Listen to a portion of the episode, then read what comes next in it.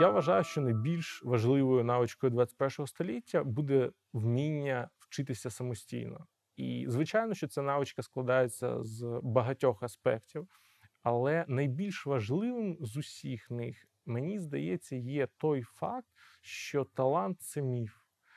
Це дуже дивне для багатьох, дуже контрінтуїтивне твердження, в яке люди не хочуть вірити. Але, на мій погляд, це надзвичайно надихаючий факт, тому що багато людей вважає, що їх а, життя і а, вони самі передвизначені певним вкладеним в них біологічно талантом, так а, здібностями до того чи іншого, до тієї чи іншої справи.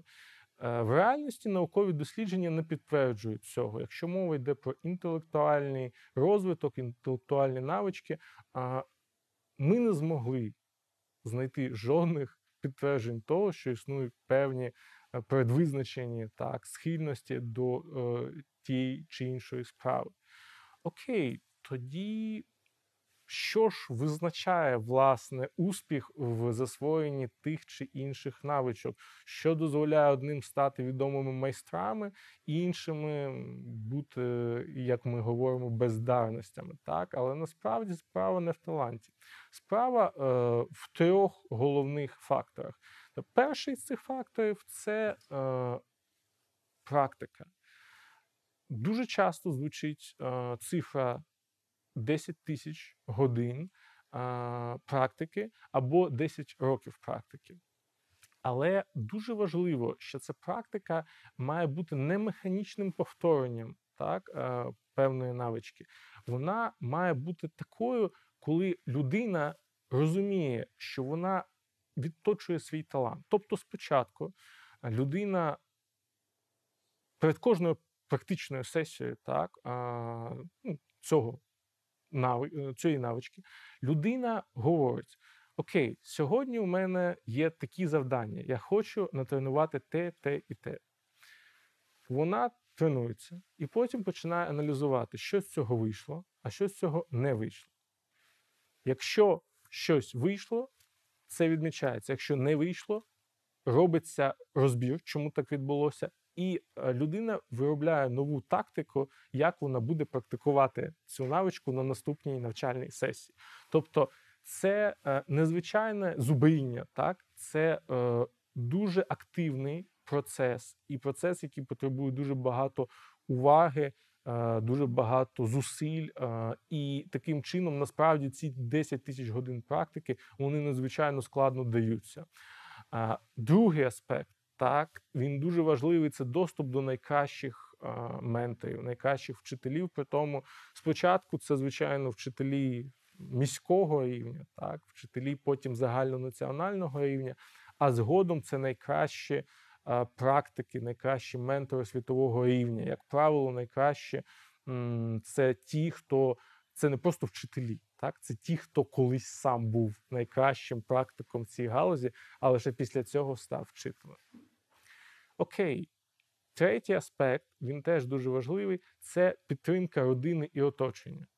А, Про родину це зрозуміло, але що мається на увазі під оточенням? Люди дуже часто забувають про те, що най... дуже важливим для людини є люди, з якими вона спілкується. Тому що ці люди, якщо ну, вони пов'язані з її професією, її справою життя, підштовхують її, якщо це такі ж самі майстри, так в цій справі, або люди, які хочуть стати цими майстрами, вони підштовхують людину а, самовдосконалюватися. Вони діляться порадами, діляться тими методами а, самовдосконалення, які вони віднайшли. І часто це відбувається не формально, а неформально.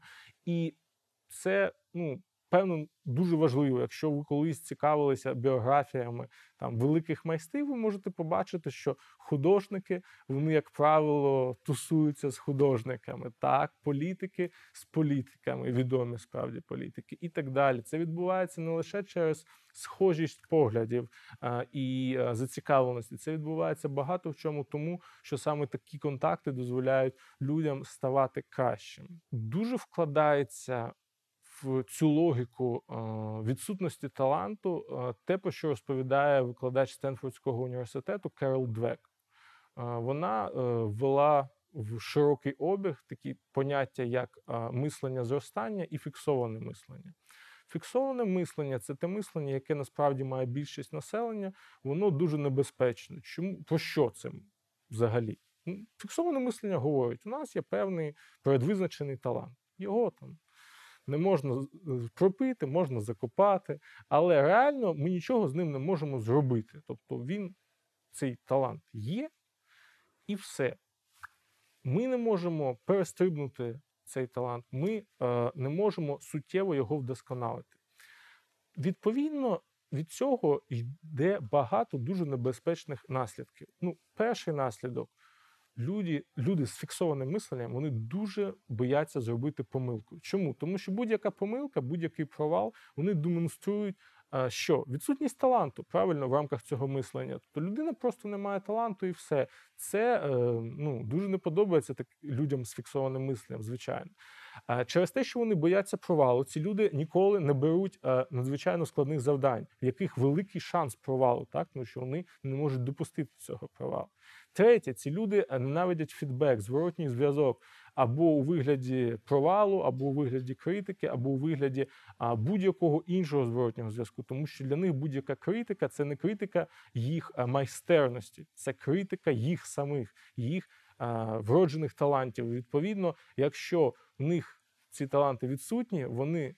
За їх думкою, вони нічого з цим не можуть зробити, тому для них це просто ніщівна критика. Відповідно, мислення зростання це є певною антитезою фіксованому мисленню. Люди з мисленням зростання вважають, що у них немає певних талантів, які передвизначили їх долю, а успіх він залежить виключно від їх наполегливості, зусиль, яких вони докладуть до е, розвитку тієї чи іншої навички, і вміння не здаватися, коли щось йде не так.